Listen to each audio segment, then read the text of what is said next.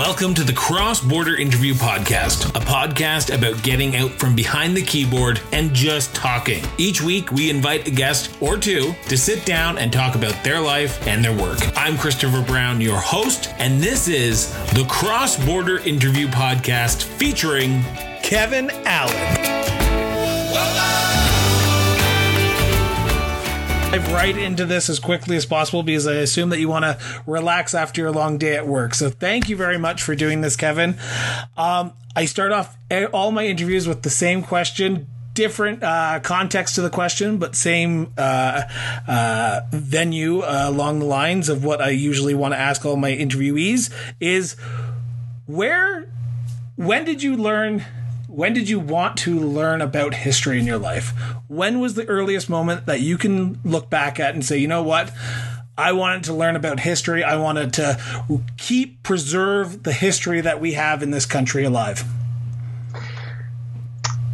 Yeah, I sort of fell into history as an older person one thing I guess I can say was I was always interested in my own family's history, like the sort of genealogy, like stories of my grandfather's grandfather, that kind of thing.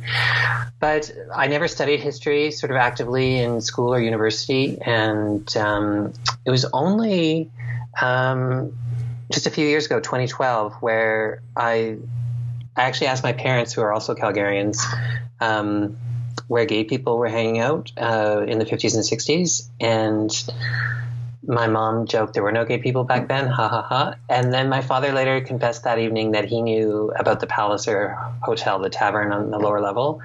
And so that got me really just curious about um, gay people's lives in Calgary before I was born.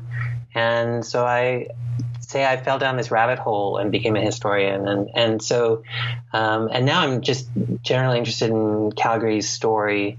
Um, the larger story of Calgary and all the threads that make up uh, Calgary's history. Um, so, I guess just in the past decade is the short answer.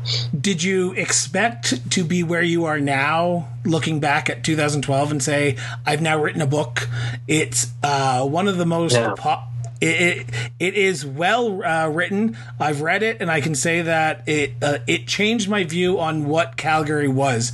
Because I'm from Ontario, I, I came out to uh, Alberta as the wow. gay, gay kid who thought you're going to move to Alberta and you're going to be ridiculed because there was no gay guys there and they would all just want to run away. But when you pick up this book and you realize that we do have a huge history in this province of gay culture and even the gay movement in Canada, the LGBT movement in Canada, how how did how did how did this book come about is what I'm trying to get at here because looking at it it looks like it probably took a long time and getting people to open up about a dark time in our history is probably hard.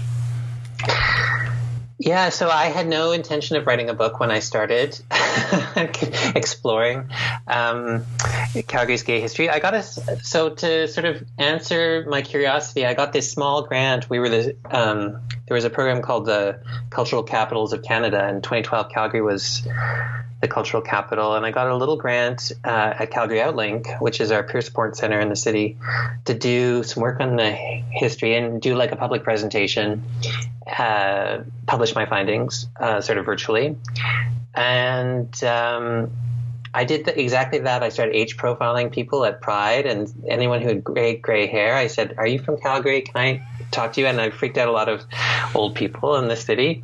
Uh, but eventually, I sort of uh, won their trust, and they started sharing their stories because our stories aren't very well archived in museums and libraries and things like that. And um, again, just fell down this rabbit hole. The whole project became so engaging to me because it's my it's my community's human rights struggle, and uh, it's also in my city. That was really important to me to um, share these stories and then also to save and preserve these stories. So uh, I got a lot of positive regard from the community. I did a very successful Kickstarter campaign for the book in 2014. Um, and so um, there's been positive feedback I need to go deeper, and it's been very rewarding what was the biggest surprise to you? When you when you start start off in a research project like this i've done a few research projects in my life you you expect to know what the end result is going to be no matter you expect to have an idea and it's going a hypothesis is made and it's going to be proven. Were, was your first initial hypothesis of what gay culture was like in the 60s and 70s or even before then? Did it come uh, true, or were there surprises to you in in your research? Yeah, I can honestly say I didn't know very much about gay history in Calgary when I started this project. So there were a lot of surprises, and my my initial impulse was just to find out where the gay people hung out, you know, and um, a little bit of the sort of character of their lives. And then when I started meeting people and interviewing them in their 70s and 80s, and in one case 90s, and hearing their stories and their struggles or their lack of struggles, the sort of sanitized version that they would tell me, um, it just got so interesting. And um,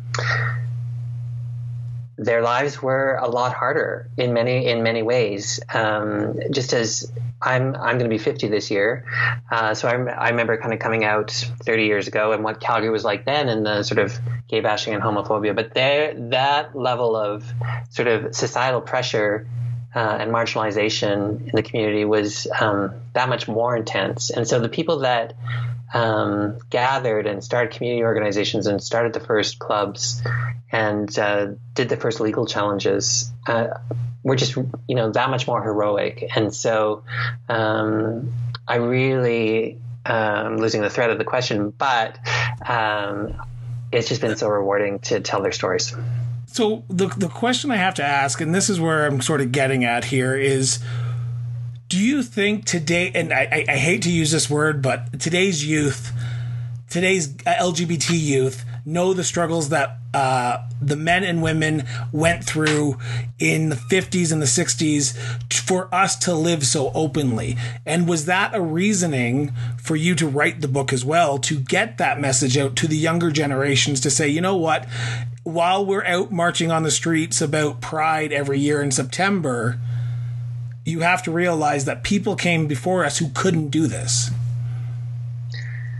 Yeah, the, I mean, young people want to know their history, though, and I think, I mean, the LGBTQ2 community is interesting because we're not sort of a we're not a community based on sort of family origin or ethnicity. We we all come from different families and different backgrounds, and yet we somehow then merge. So, who are our elders? Who tells our stories? And I do gay history walks in downtown Calgary, and I get a lot of young queer people coming on these walks, and they're just really wanting to connect to previous generations and, and feel that sense of family, I guess, for lack of a better better word. Um, and that said, uh, there is a lot of um, ignorance on a number of topics out there, but um, people don't often know their history, and most Calgarians don't know the, his, the history of our community.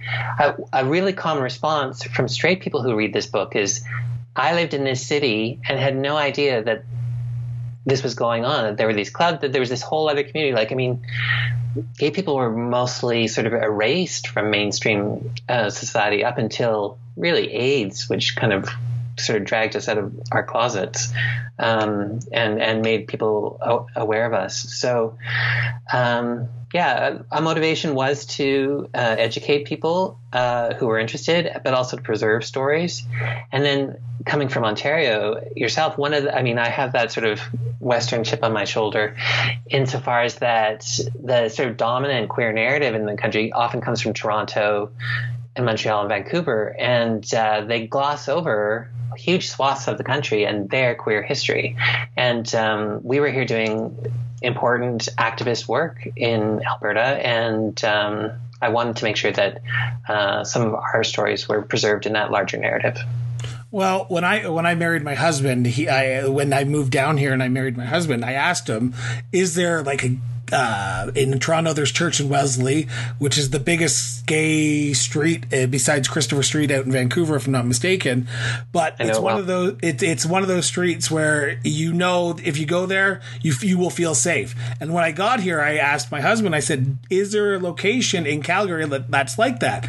And he couldn't come up with an answer. As the former minister of culture, I kind of hit him because he didn't know his own history in this uh, city. So when I yeah. read your book and I read that like you have uh, the one uh, one part that I really liked was Club Carousel.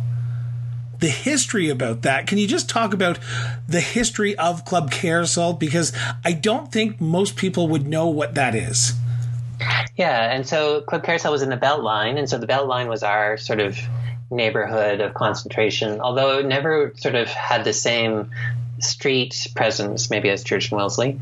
Uh, Club Carousel was, um, I, I call it the sort of dawning of the gay community in Calgary. It was a, a gay club formed by um, gay men and women, uh, private members club. You had to uh, be a member, and they did a lot of control at the door, so no one but gay people were allowed in.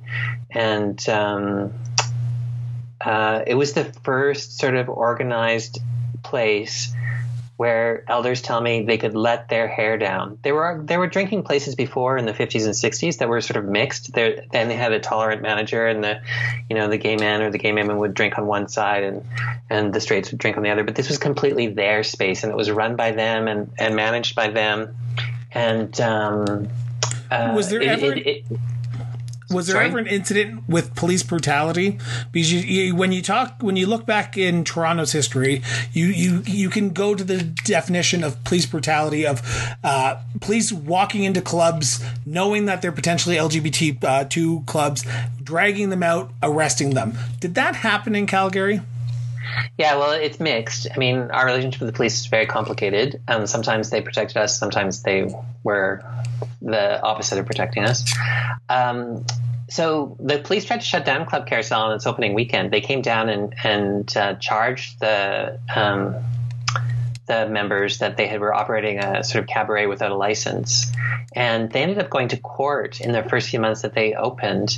And the police, you know, told the judge that he saw men dancing with men and women dancing with women, and, uh, but um, in between the time that they got charged and they went to court, they had a really sympathetic lawyer in town, Harvey Gitter, who um, had them form as a, a charitable society as a, and a private members club. And once they had that license, they sort of had the cover of um, uh, doing good works, and uh, the judge threw the case out. And to be fair, um, Lois Szabo, who I've become friends with, who's in her 80s and was one of the last living founder of the club, um, said the police would kind of keep an eye on the street. They they met on Fridays and Saturdays at the club, um, and there were some sort of sympathetic cops that would try and like control any violence that were that was happening in the in the, around the club. But that said, you know there's lots of I we can go through tons and tons of stories about police uh, entrapment and um, brutality towards the gay community, particularly the gay men uh, in Calgary. But so I mean, each officer was sort of a different kettle of fish when it came to the gay community. You, you talked about how during your research for this book, uh, when you were talking to the uh, the um, uh, Calgarians who were 80 in their 90s and their 70s that they would be able to let their hair down, that they would be able to let their hair down in Club Carousel. Um, at first, you probably don't want to let put your hair uh, let your hair down because you are unsure who in here is going to potentially squeal on you. When you were talking to these people for the book, did they portray that to you that while they felt comfortable, they were still apprehensive about even going out to the club carousel? Yeah, I mean, the the founders were really um, their mandate was to kind of create a safe space, you know, and so they worked really hard on that. And it became like an informal social services agency too. Like they talked about um, you know finding there were a lot of teenagers who tried to get into club carousel because you know they were homeless or something. They'd been kicked out from their parents. And there so it became this sort of informal social services agency. And i think they did a pretty good job of maintaining that safe space. That said uh, um, there's there was violence directed towards the community back then, and um, there's cases of um, you know suicides and murders and sort of hustler entrapment stuff where there'd be someone who pick pick up a gay man and then sort of rob him sort of thing that would be happening sort of as outside of the club. So um, there was yeah, still that so. there was always that apprehensive um, yeah. The other area in the book that I, I I love, and I didn't know this, and this is how bad. And I'm a political fan. I did not know the reason why uh, homosexuality was decriminalized in Canada was because of a Calgarian, and I don't yeah. think most most people know that. People know Trudeau said uh, what happens in the uh, bedroom is not the place of the government. Uh, so Everett Klippert, right? correct. Everett Klippert how did you how did this come about? How did you find out about this? Because it, it, it is not common knowledge. Even uh, like in gay history books across canada it is not common knowledge. So how did this come about for your his research? Well there's there were some lucky confluences that came together but I mean, Everett Klippert was front page news in Calgary in the '60s, so um, I hadn't done, I hadn't uh, gone too far into the project before I found out about the 1969. I mean, it's it was big news in its day in the 60s. The omnibus bill, Bill C-150 69, and the decriminalization or partial decriminalization of homosexuality. And then y- you find Everett Klippert in the court records, and then you read the story, and you read the articles in the newspapers from the 60s, and he's this gentle guy who, you know, wouldn't harm a flea, but he's going to be incarcerated for life, and sort of the sense of injustice um, makes it a really uh, compelling story. And then I started writing about it, and it started getting pick, picked up by some local and then national journalists. And uh, it was 2015. Uh, I got this phone call. Um, I actually ran elections, so I, it was. I think it was during the federal election. Um, I'm a returning officer. I got this phone call right in the middle of the election from Donald Klippert, who was Everett's nephew, and he said, where did you find out this information about my uncle? And because uh, there was a, a, story about um, um, the Cal- there was a Calgary bus driver, I guess, in 2015 who wouldn't ride drive the Rainbow bus, and so this clever journalist came across my blog and found about another bus driver and made the connection between these bus drivers in Calgary. And that's how Donald um, found me. And then that sort of opened up the window to uh, Everett's family life and his. And so um, that was a treasure trove of. Um, of uh, Everett stuff, and Everett himself always shied away from the limelight and was uh, ashamed of his criminal his criminal past for for being gay.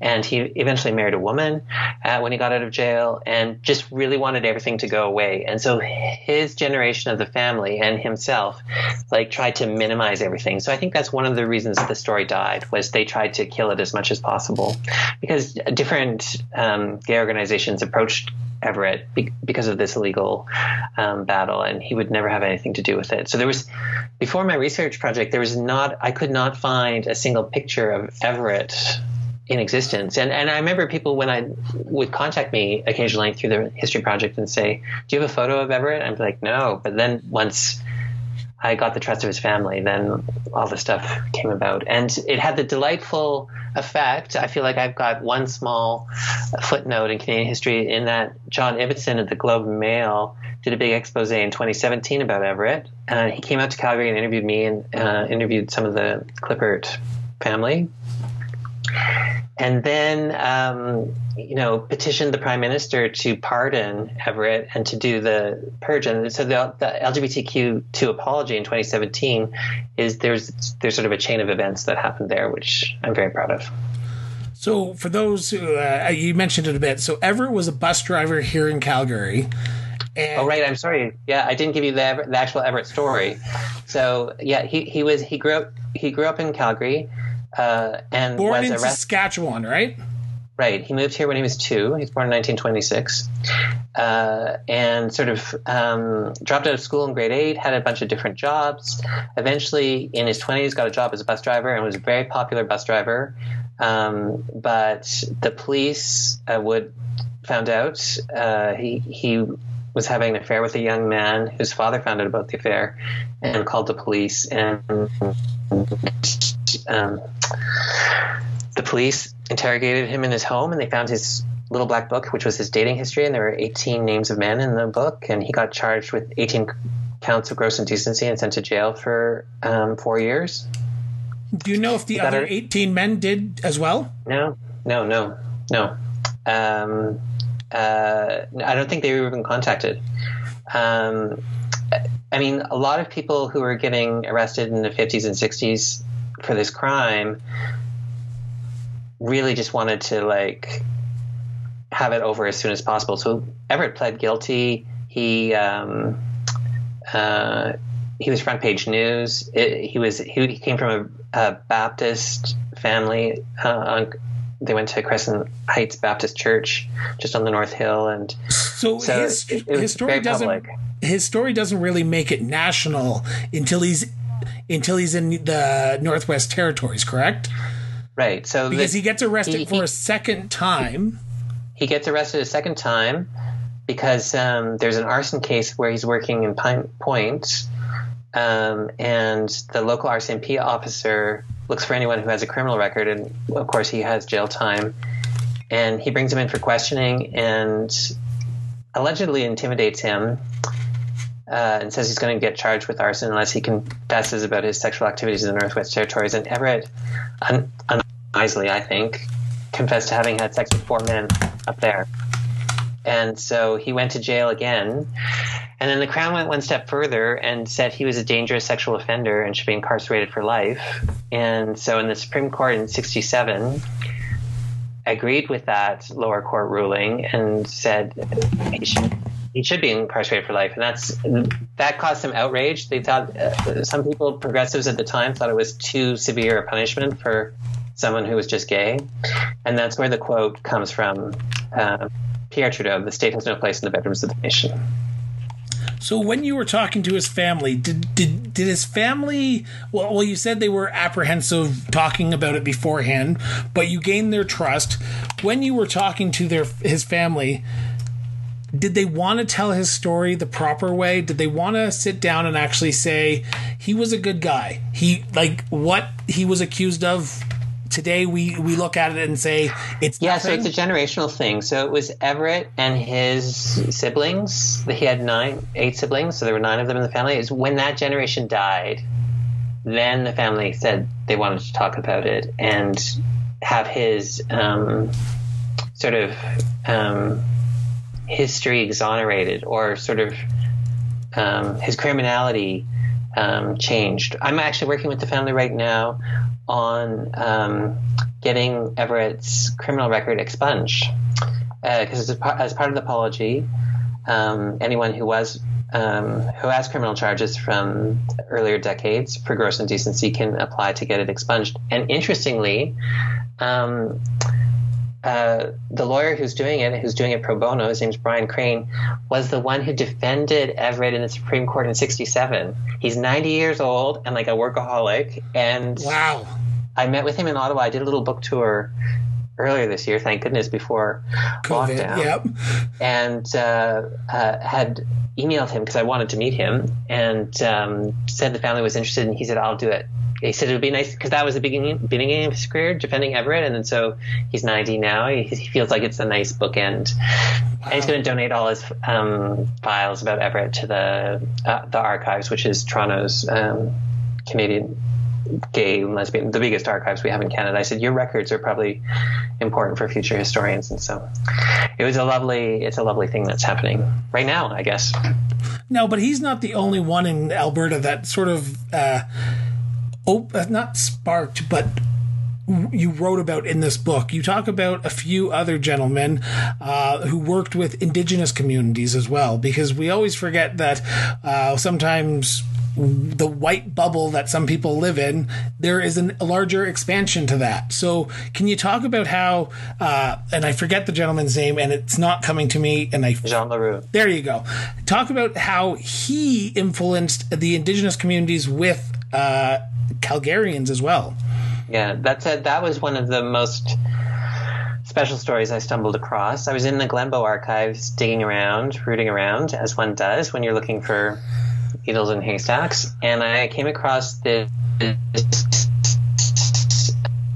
19th century man named Jean L'Heureux who uh, was gay, and he his ambition in life was to be a Catholic priest, and he got kicked out of seminary school. He was from Montreal in the mid. Uh, uh, 19th century, so 1840s or 50s. I can't think of it off the top of my head. He ended up uh, emigrating west and um, becoming one of the most fluent Siksika speakers or Blackfoot speakers in the territories. Um, partly because he kept getting running into problems with the Catholic clergy out here, uh, despite the fact that he wanted to be a priest, and uh, discovered that um, the Blackfoot didn't have the same sort of cultural prohibitions around sexual orientation and gender identity. So he found living in Siksika culture was more comfortable than living sort of in white culture. And when Treaty 7 was being signed in 1877, um, the lieutenant governor at the time, the sort of head magistrate, tapped Jean on the shoulder to translate for the crown, and he said no, he's translating for the Indian chiefs, which were his close personal friends, and he did.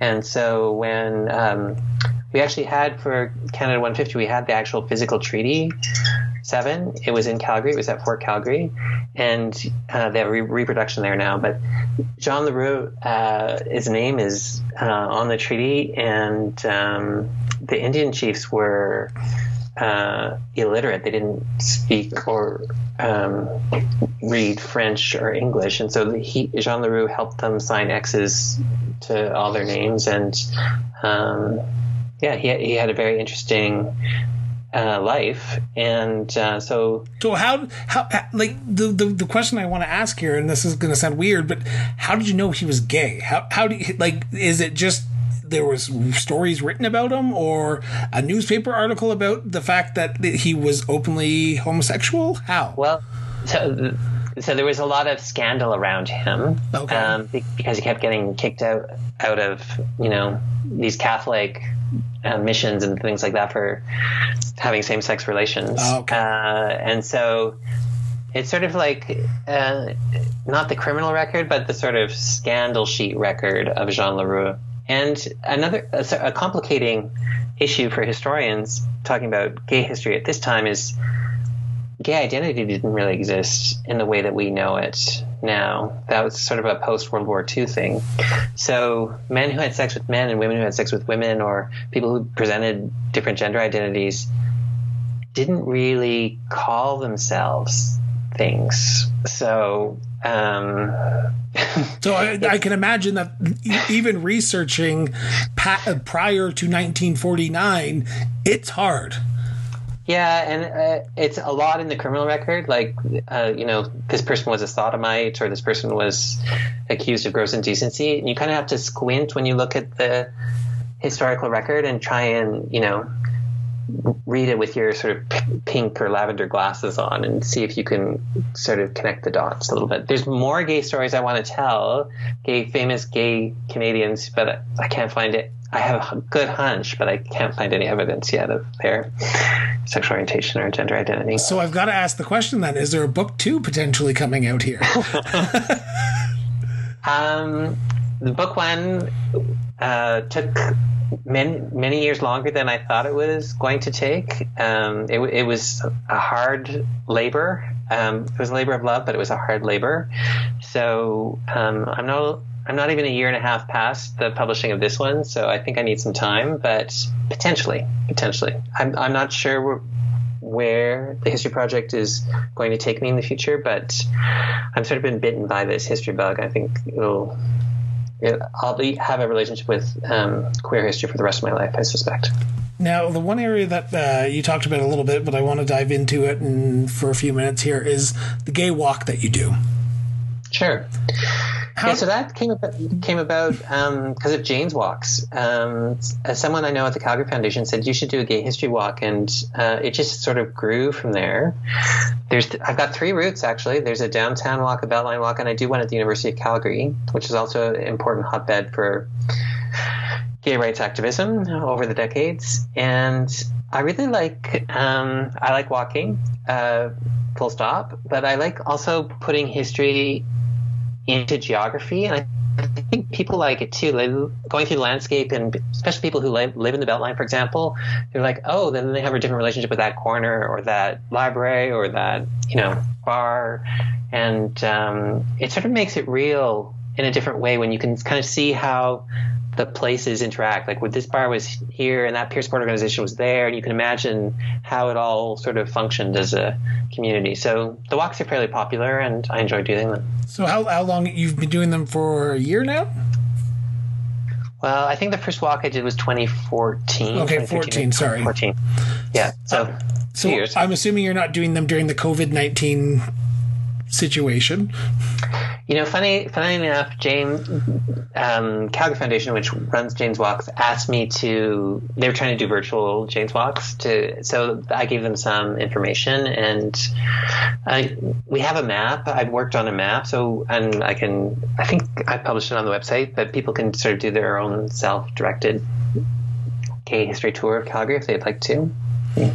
The reason I ask is because I, I, I, didn't know about this until I started researching you, and okay. I, I, realized like I, I need to do this tour, like it needs to happen. So well, I'll, I'll get I'll give you a special tour. Um, I will get I, I will get Ricardo to come out as well.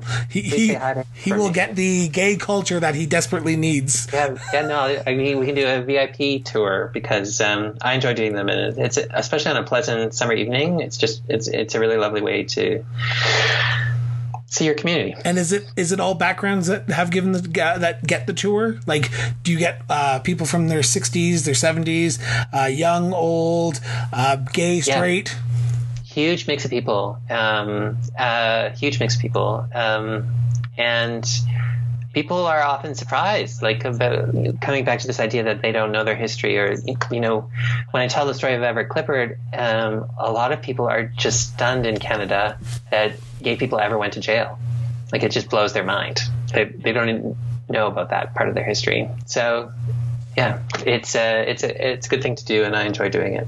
So, with uh, Pride being September for Calgary, mm-hmm. um, is uh, are you planning something? Is the Gay History Project uh, planning something special this year to virtually give back to the community to keep telling those stories? I work with Pride every year. Um, they usually they sponsor a gay history walk, and we've done when Pride was 25. We did a um, sort of a panel discussion of, and I brought together some of the founders of the Pride organization to talk about what it was like um, 25 years ago. I guess we're in year 30, so that was five years ago. Um, so yes, I'll be working with. I know all the people at Pride really well, and uh, I think history sometimes um, can be done virtually, and so I suspect there's going to be a role for us uh, one of the history walks at one of the first ones we did at Pride, we had we had so many people come out. It was crazy. There was 200 people that came on the walk, which made it sort of very unwieldy and not a very good history walk. You need smaller groups, but um, uh, we'll definitely be do we'll definitely be taking part of Pride talking about Pride, you said it's been 30 years. Uh, you hear stories about that first Pride and uh, about men and women wearing uh, paper bags over their heads. Um, yet again, the reason for Pride back 30 years ago was to get out and uh, be heard. Uh, I, I, get in trouble for saying this to my husband all the time, and he he hits me, and I'm probably going to get hit by you when I say this. Do you think that today's youth have forgotten what pride is about? Um,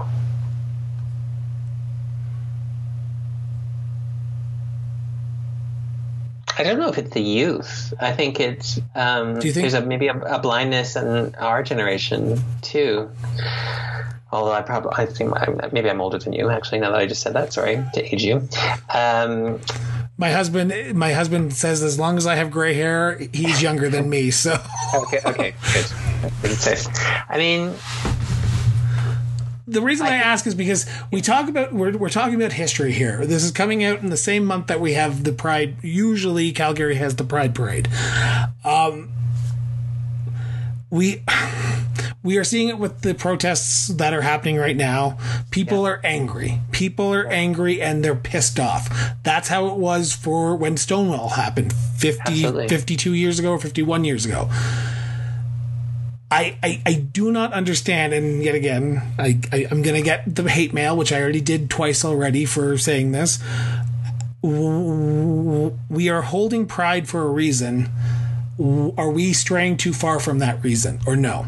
From your perspective, no, I think um, I actually think our human rights are fairly fragile, and I think it's important that we gather to celebrate and and to remember the past and to remember, you know, those first prides were um, motivated at a time when um, gay and bisexual men were dying in huge numbers, and they weren't getting proper health care, and it was legal in Alberta to discriminate against LGBTQ2 folk. So you could lose your job or be fired, um, and there'd be no recourse um, to those employers or landlords.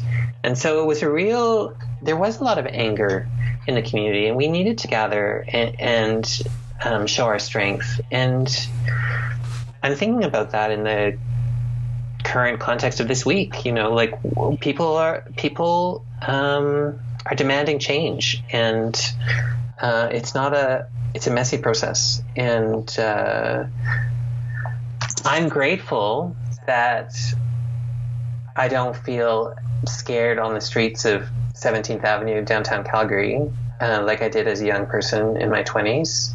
Um, but I, I yeah, I, this, this, is a sort of rambly answer, but I think the root of pride is about social justice, and it's good to have debates about the level of corporate sponsorship and um, and and um, what it's all about and what it's for, and have we got social justice for everyone in our community? Yeah, these questions are important to ask when you talk when you talk to uh, founders of Calgary Pride, um, yeah. Did do they look back on it and say, "I'm I'm happy we did it"? Oh yeah, I think they're very. I think they're very proud of what they did. I think it took a lot of courage. And um, Stephen Locke, who was one of the founders, has this very cool expression. He said he during that whole period, he has this. He had, had like a bruise the shape of a silver dollar on his shoulder. For all the gay people that would like point and like say, "Don't do this. We're happy just the way we are. Don't rock the boat." So it was it was only a handful of activists within the community who really pushed the social justice action forward. And a lot of people, and this is maybe typical of humans, just wanted to kind of like keep their heads down. They had their jobs. They don't ask, don't tell. We're good, you know. And so there was a lot of anger and vitriol directed by, from the community at our community activists for like standing up for themselves. So, which I think they're all grateful for now. So that was in the 19 early 1990s. Yeah, so the, that first Pride rally was 1990, and then the first parade was the year later in 91. They sort of expanded and got a little bit bigger. So the rally, was it the first in Alberta? Um, well, that's a very complicated question, but Cal- Calgary Pride considers that their origin event. The very first, and Edmonton had a few um, rally Pride things before that. But Calgary hosted a national com- gay rights conference in 1980, and they had a unsanctioned parade that year as well. Okay, so that's why it's a little complicated.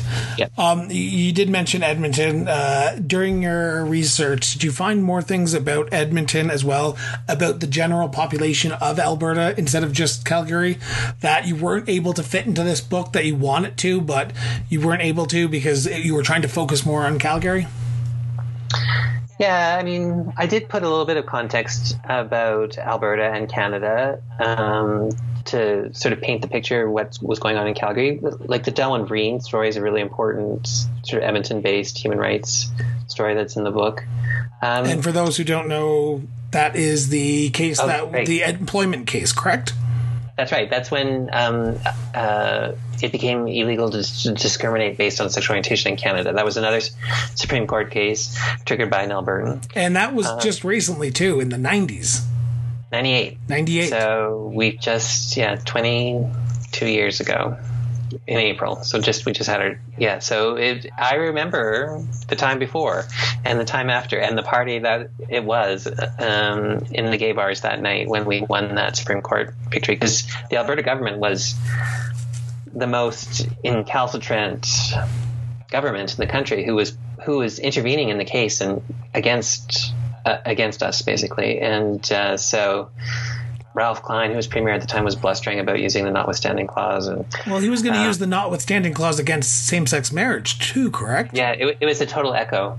Uh, and um, interestingly, I think the legal arguments made in the Vriend case ended up being sort of the jurisprudence that uh, helped support same-sex marriage uh, in the courts um, later in the century when the pr- provinces were starting to, you know, go for same-sex marriage before the federal uh, vote. So uh, the Vriend case, did you have a chance to talk to him?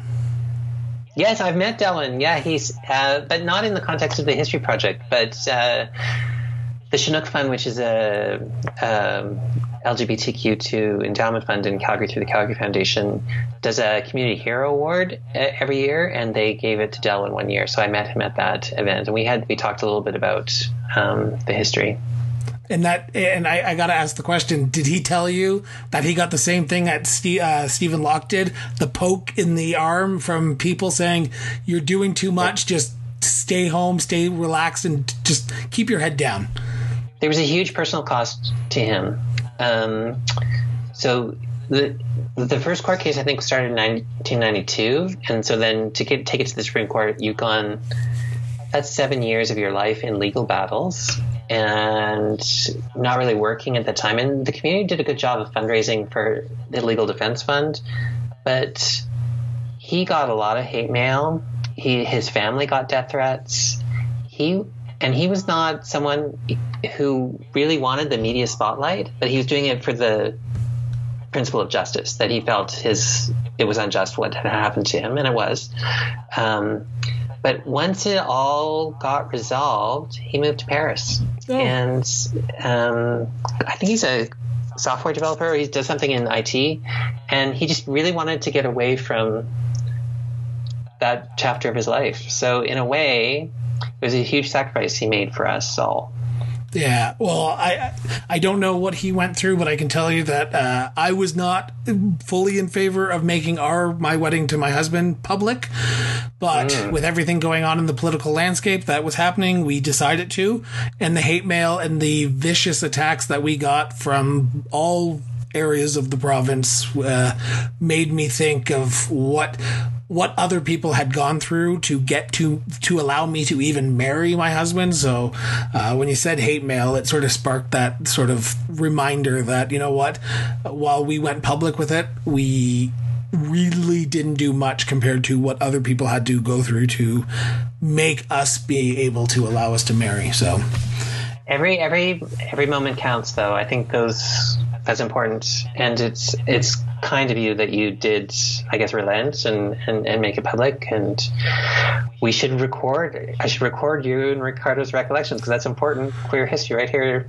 Oh, I can tell you right now that walking down the street of Slave Lake, Alberta, and getting told you're going to hell, you effing f, was not the most pleasant thing to hear the day after you announce your wedding to your husband. No, so no, I can't. I can't imagine. Where do we go from here? how do we how do we keep the history alive? Is it through more books? Is it through conversations like this? Is it through walks? How do we engage with our youth and our uh, seniors to ensure that the history of, of the past is not forgotten so we don't repeat it? Yeah, um, I mean, all of the above, I think. Uh, one of the sort of things that drives me the most, that keeps me going in this project is getting these stories before they're gone. Like there's a sort of there's an expiry date uh, that's looming, and many a number a handful of people I've interviewed for the project have now passed away. And if I hadn't have gotten their stories, they wouldn't exist. And so I feel like there's a lot more stories out there that we, we need to preserve. So preservation is sort of my number one agenda so that there actually can be future historians who can reflect and disseminate and share and educate. Um, so, so in the last answer your question. That's my that's my what I'm doing right now. No, but that's it's good, and I want people to know that you you aren't the only person on the gay uh, the Calgary Gay Project, correct? Correct. Yeah. No, a bunch of volunteers from the community uh, came out um, and uh, participated. They did some a lot of um, grunt work, going through different archives. You know, taking all the Calgary references out of the body politic, for example, or doing some yeoman's work, going through old University of Calgary gauntlets and transcribing interviews. And so there's been a, a lot of people who've been very supportive of the project and very helpful. And it wouldn't, the book wouldn't have gotten written without them. And what about what about the general public? How, what's the feedback you've gotten from the book so far? I've been, I mean, I've been more than honored uh, with um, positive feedback about the book. It went, it, it shot up the bestsellers list uh, a few months after it opened it, or was launched. It, I did my launch at the beautiful Calgary Library, downtown Calgary Library. In the first, I was the first historian in residence there. Um, the inaugural one when it opened, and um, the book book. I just did a book tour uh, earlier this year in central Canada. I did went Edmonton and then um, Toronto, Ottawa, and it was really well received. And um, just last week, I got informed. One of my Kickstarter backers, who's a big fan of the book and a big fan of uh, the project, she entered me. Um, she paid for my entry fee into some international book awards, Next Generation Independent Book Awards, and I just discovered this week I'm a finalist for their local history category or whatever. I, I, I like how you're so chalant about it. It's like, you know, it's just an international award. It's okay. So what? no, and so, I mean, for me, uh, I'm not one of these people that actually likes to be the front person. The, the I like to be behind the scenes, but I guess my activist thing is that I need this. I want these stories to be saved, and, and so the book is a vehicle for that. Well, Kevin, I, I appreciate that you write the, for writing the book. Um, I would recommend it to anyone, gay, straight, bi, anyone. Um, uh, you can buy it in bookstores, if I'm not mistaken. Correct? I got yep. I got mine through Amazon, so I, I, apologize for the people who don't want who want me to support local. But with COVID nineteen and everything else, I bought through Amazon. Um, yep how can people get in contact with you if they have questions or want to potentially give more feed or not feedback, but tell their story about gay uh, history in Calgary? Yeah. Yeah, so um, you can just Google Calgary Gay History. It come the uh, project website comes up right away, and uh, my contact information is on the website, my email address, and um, I'm still blogging. It started off sort of as a blog about uh, Calgary Gay history. I'm doing a lot of aid, work on AIDS right now because I think it's interesting to explore and contrast that pandemic with the one that we're living through right now. Um, we didn't. I didn't talk about that, but I'm going to ask the question right now uh, I, I would assume that uh, AIDS made an impact here in Calgary. Did we have a death total of how many people died from AIDS in Calgary?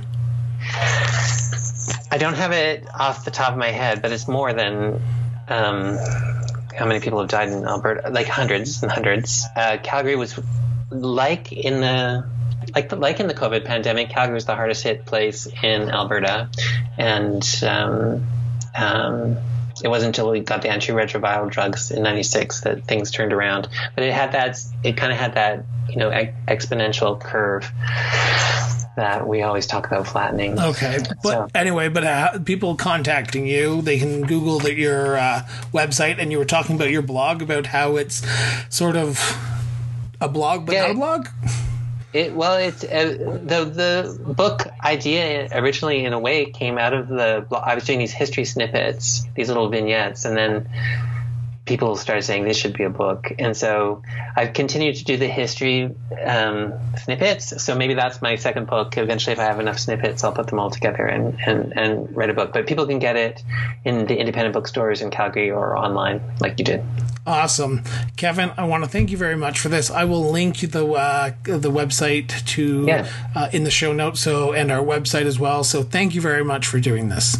Well, I appreciate your interest, and uh, I look forward to interviewing you, so turning the tables and getting the story about your wedding maybe recorded. Get get ready for the most uh, incoherent sentences ever, because when it comes to microphones and me, it, they do like I I'm a good interviewee because I can just interview her because I can just ask the question and then shut up for five minutes. Well, I'll have maybe do it with Ricardo, and he can hold your hand or something like that. We, the two of you can, uh, yeah, piece it together. Perfect from the frag from the fragments. Yes, but for sure we will have to do that walk. I will get him to come out because he, I, I've asked him, and he only knows of like two areas in Calgary. So I'm like, dude, come on. Yeah, my pleasure. My pleasure. Thanks for this.